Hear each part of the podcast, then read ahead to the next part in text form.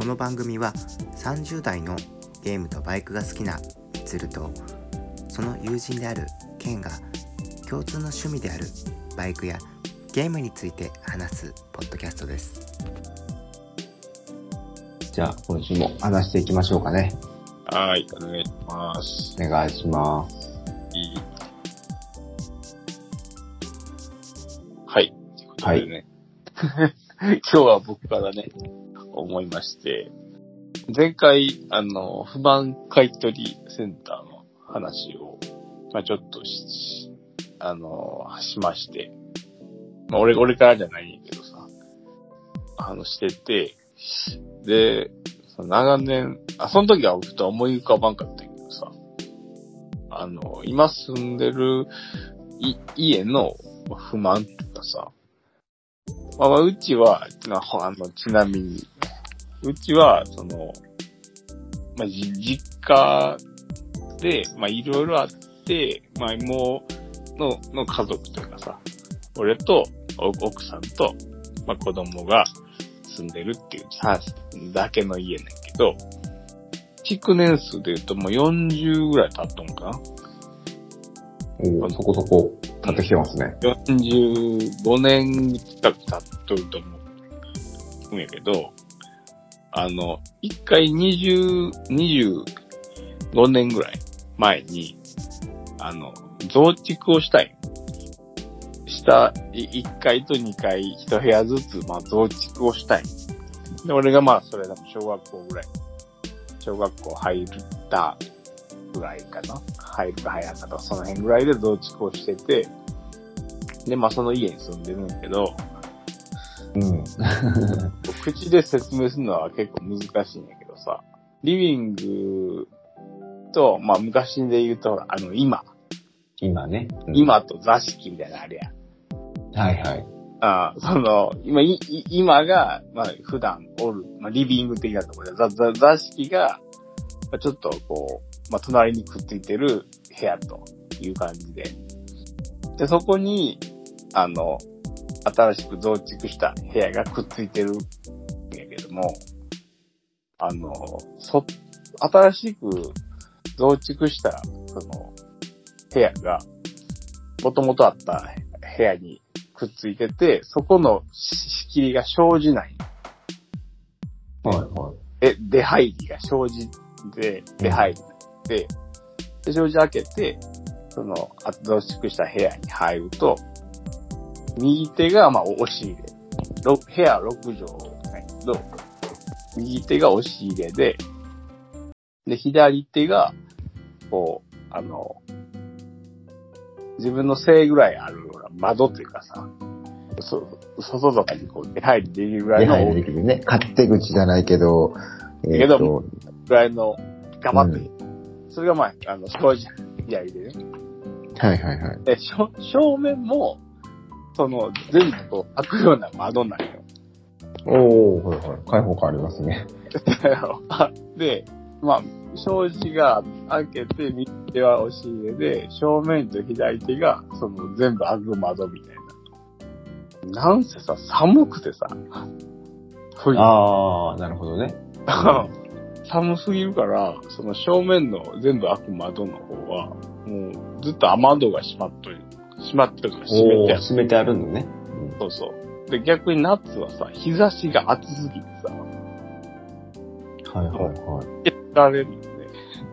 増築した時にさ、その、そんな窓いらんかったよとずっと思っとって、あー、なるほどね。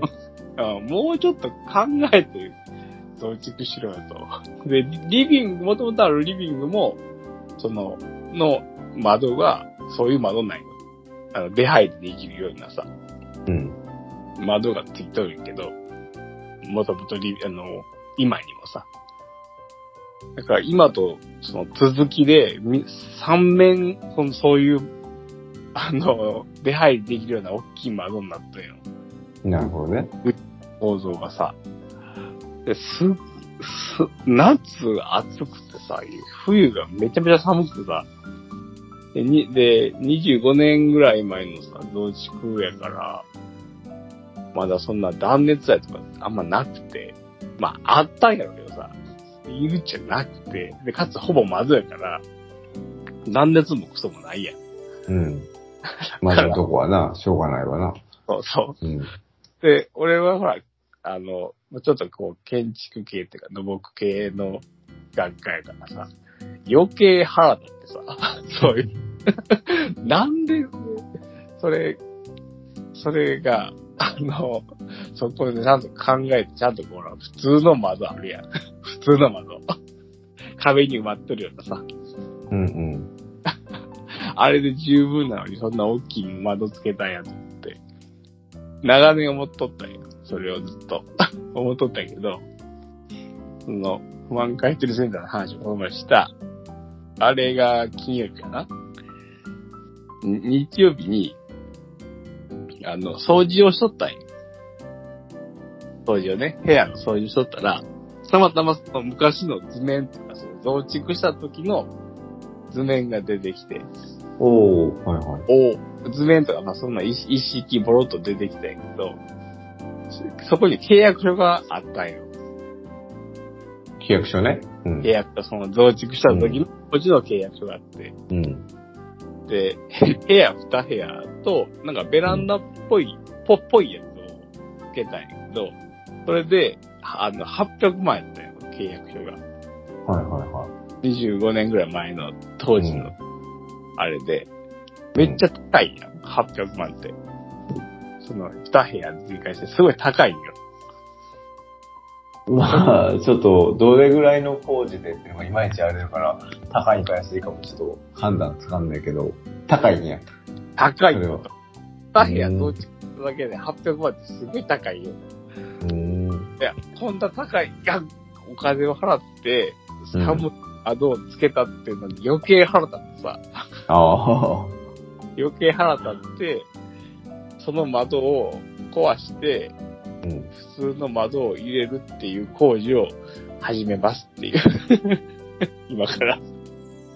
それは、あれですか？窓っていうのは、その、開く窓じゃなくて、普通のあ開く窓なんやけど、あの、あの、あれでしょ？あの、でかいやつじゃないってことでしょ？そうそうそうそうそうそう、普通の窓、よくある、その、窓ってことだよね。うあの、朝、何、1メーター以内の、うん。よくある窓ををつけるという工事をもう、えー。足、足元まだないってことでしょ？そうそう、足元まで、うん。こぐらいの高さから、うん。頭のてっぺんぐらいまでのうん高さの窓をつけるという工工事をね、もうしようと思って。自分で？え？自分で？うん。あの、業者、業者。業者で？ああ。っていうのを決め、決めたという。いいし。で、その工事が800万するやろ？あれ違うの？その工事がさ、また判断っていうのがさ、70万ぐらいだよな。で、まあ、うん、まあ、そうか。まあ、窓の、まあ、やり替えみたいな感じでしょ？窓の、まあ、窓と、まあ、壁全体のやり替えだけど、うん、やり替えになるってことだよね。それが、まあ、二つね。2名、2名あって、70万いかんぐらい今んとこ。あれ、1週間ぐらいだっけ？だいたい10日ぐらい見とんかな。ああ。そうか。あ、まあ、そうか。まあ、変更とかもあるだろうし。まあ、ちょっとコンセントとか触ってもらったりとか、うんうんうん。そんなも含めて、ああ、じゃあちょっと多少電気とかも絡みながらって感じだね。あの、ちょうど外コンセントがなかったもんでさ、うち。その辺もつけてもらおうと思ったり、70万。10分の1やん。そうやって、ほんうま、ん。ほんまと思って。それ見積もり大体どんなもんけって聞いたら、そんなもん、そんだけもいかんなとか言って、言うとって、それがまた腹立つわ。何してんあいつらと思って。っていうのを決めたっていう。い一週間でしたね。ぜひそれは不満買取センターの方に 投稿していただいて。あの、ジャンルが違うかもしれない。もう何でもいいです。高すぎるっていう。あの、寒すぎるっていう。そうそうそう。ほんま寒いの。嫌ねんってさ。この場を借りて、不満を言うってことですね。不満を言うっていう。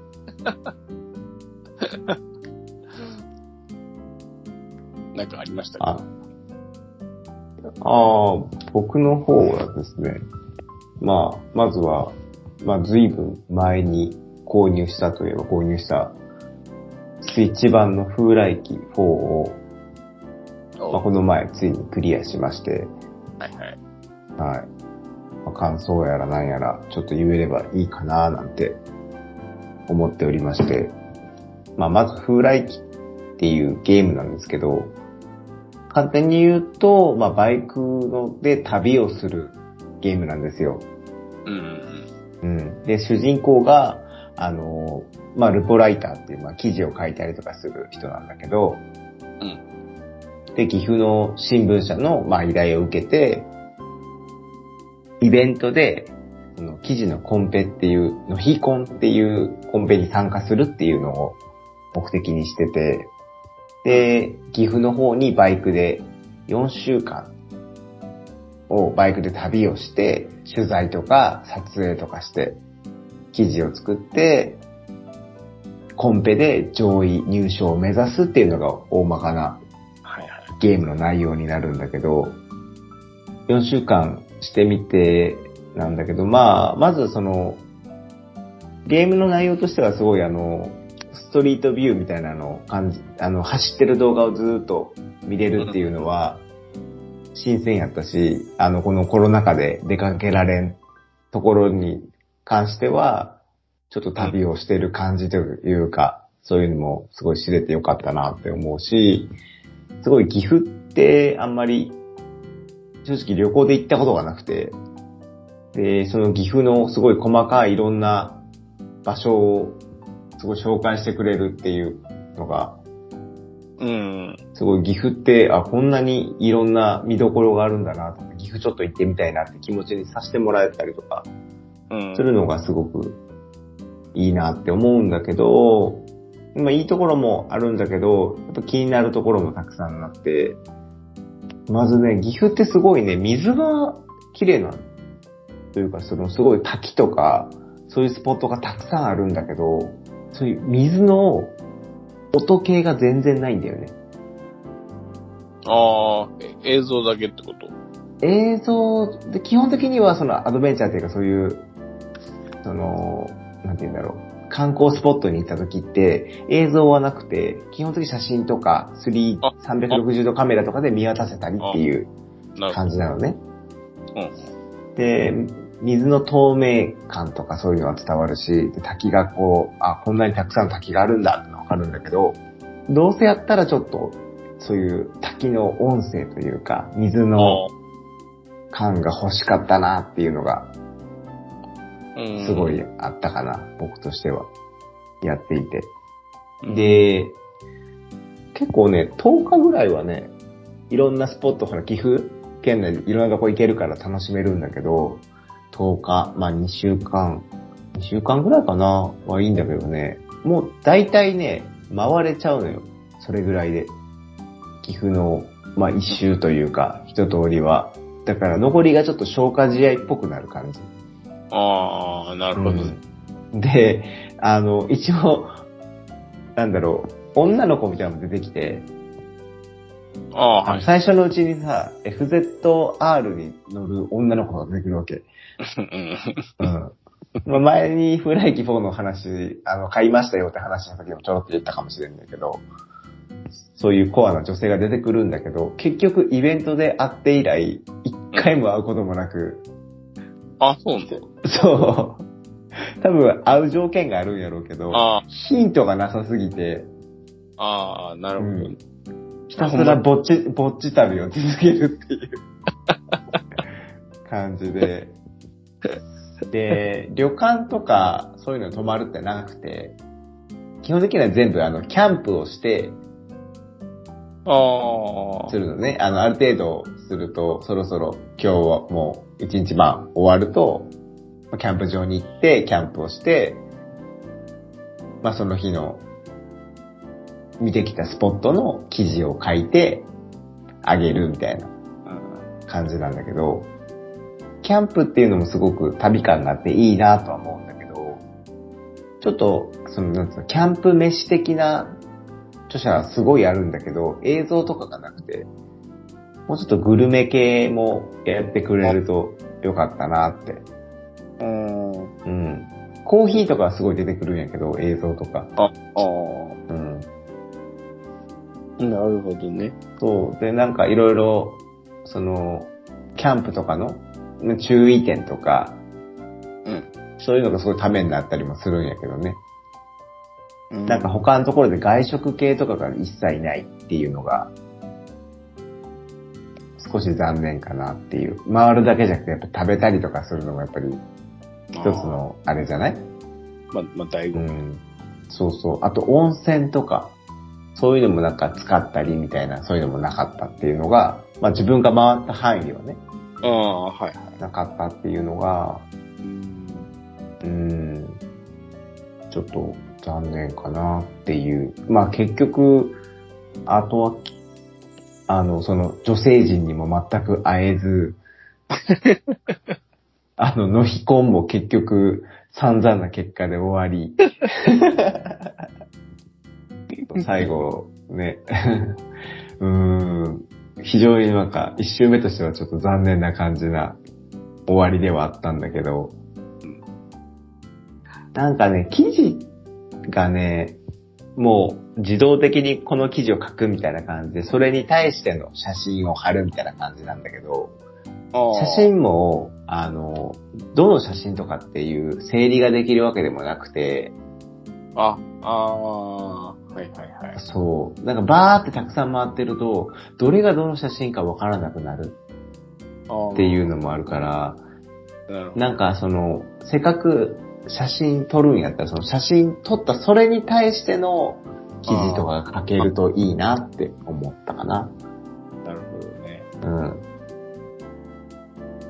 そうそうそう。で、写真のね、自由度もそこまで高くなくて、もうちょっとアップとか、うん。そういうの撮れたらよかったなとは思ったよな。あうん。あ、なるほどね。け結構、なんとなくやけど、欠点がはあるな、割と。まあ、そうね。普段ゲームするからこそ気になる点が多いのかもしれないけどね。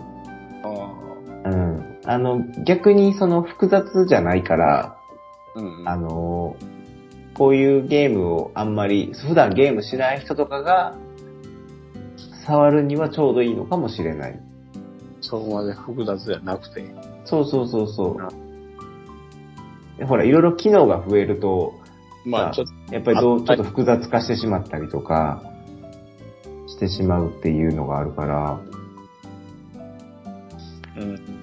そうそう。で、なんだろうな。あとはその行った場所とかが、で、自分はどこを通ったとかっていうのもマッピングされると嬉しいなって思ったな。あそれやとな、どこ、どこ行ったかわからんなら。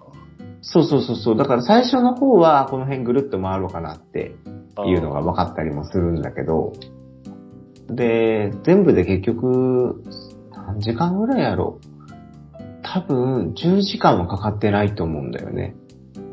7、あ8時間ぐらいで一周したかなっていうあ印象なんだけど、で、クリアした感じね、つ、あの、引き継ぎみたいなのがないわけ。毎回多分ニューゲームみたいな感じやから、まあ、できればその続き、あの前回行った場所とかは残ってたりとか、こういうルートがあってみたいなのとか、なんかそういう、なんかある程度その、例えば次の時のヒントとか、この女性はこういうところでいたりするみたいだな、みたいなのがちょっとあったりとかすると、次、まあ、じゃあ次はこの人の方に行ってみようかな、みたいなのがはいはい。あるといいかなっていう。なので、そういう女性陣を追いかけたんやったら、ちょっと攻略サイトを見ると、正直厳しいんじゃないかなっていうあ。ヒントがちょっとなさすぎたなっていう印象かな。うん。ただ、すごい岐阜に対してのすごい、あの、興味とか、行行ってみたいなって、そうそう、い行ってみたいなっていうのはすごい思ったし、岐阜ね。うん、そう、や、あの、まあ、まだ一周さらっと、しかも結構時間かかってやってしまったから、うん。まだまだちょっと見逃してるところはあるんだろうけど、とりあえず一周してみた感想はそんな感じかな。うん。まあ、これに関しては特にその、ね、ネタバレ的なものっていうのはほとんどないと思うんやけど。うんあ。あ、はいはい。まあ、ちょっとまだ一周しかしてないんで、あ、まだ何うんま、まだちょっともう、せっかく女性陣がおるから、そのアドベンチャー的なところもちょっと楽しめたらなとは思ってるんだけど。そう、ちまあょっと時間見つけてっていう感じではあるんだけど。あとね、ダウンロードコンテンツがふ増えまして、まあこれはちょっと有料にはなるんですけど、一応これが9月の30日に配信されたんで、もうおあ、の、まあ、ちょっと経つんだけど、一応その、静岡、長野っていうやつと、富山、石川っていうのと、福井、滋賀っていうのと、三重、愛知っていう、おトータル8県に、あの、行ける。ね。で、2つの県で1セットで、それが4種類、ダウンロードコンテンツとしてなるほど。ありまして、価格が各550円。それは、あれやったんかいな。そんなに行くだけやったんかいな。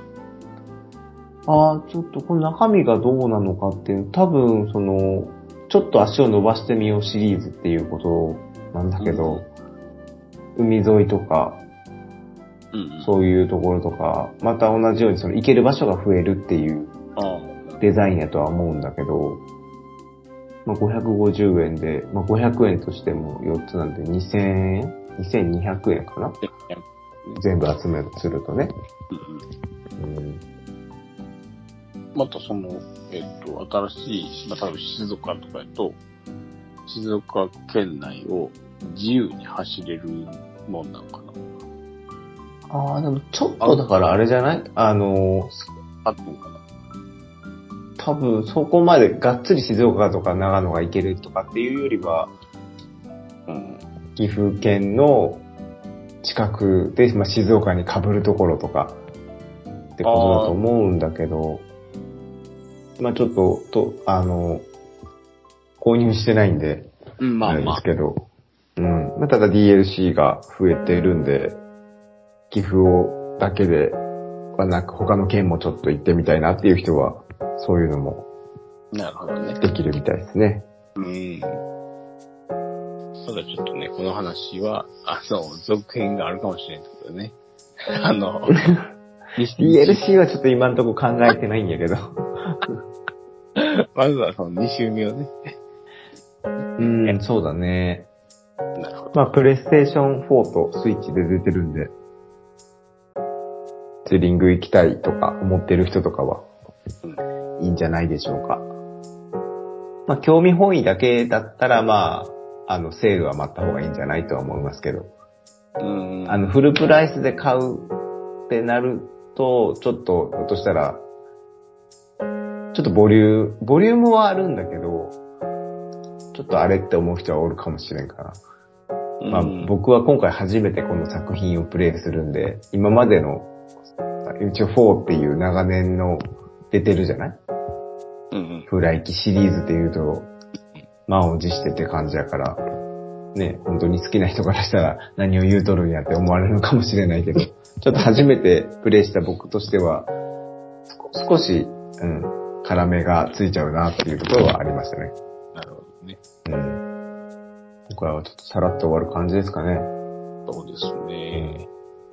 今回はあれですね、県の、家、そう家、そう家の不満。20 25年越しの不満。寒いんやという不安と、はい。これ、こプロ野球4の、そうですね。う、族、族というか、ね。続、そうですね。やっと話せたと言いますか。うん。はい。スイッチ版のね、風来希望の話をさせていただいたっていう感じで、今回はこれで終わりましょうかね。はい。はい。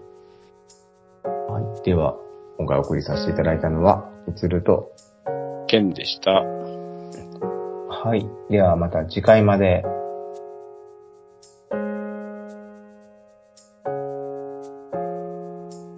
今さらトークラジオでは Twitter や Gmail などで番組の感想やお便りを募集しております Gmail は今さらトークラジオアットマーク Gmail.com までよろしくお願いしますまた Apple Podcast ではレビューをしていただけると大変嬉しいです最後まで聞いていただいてありがとうございました。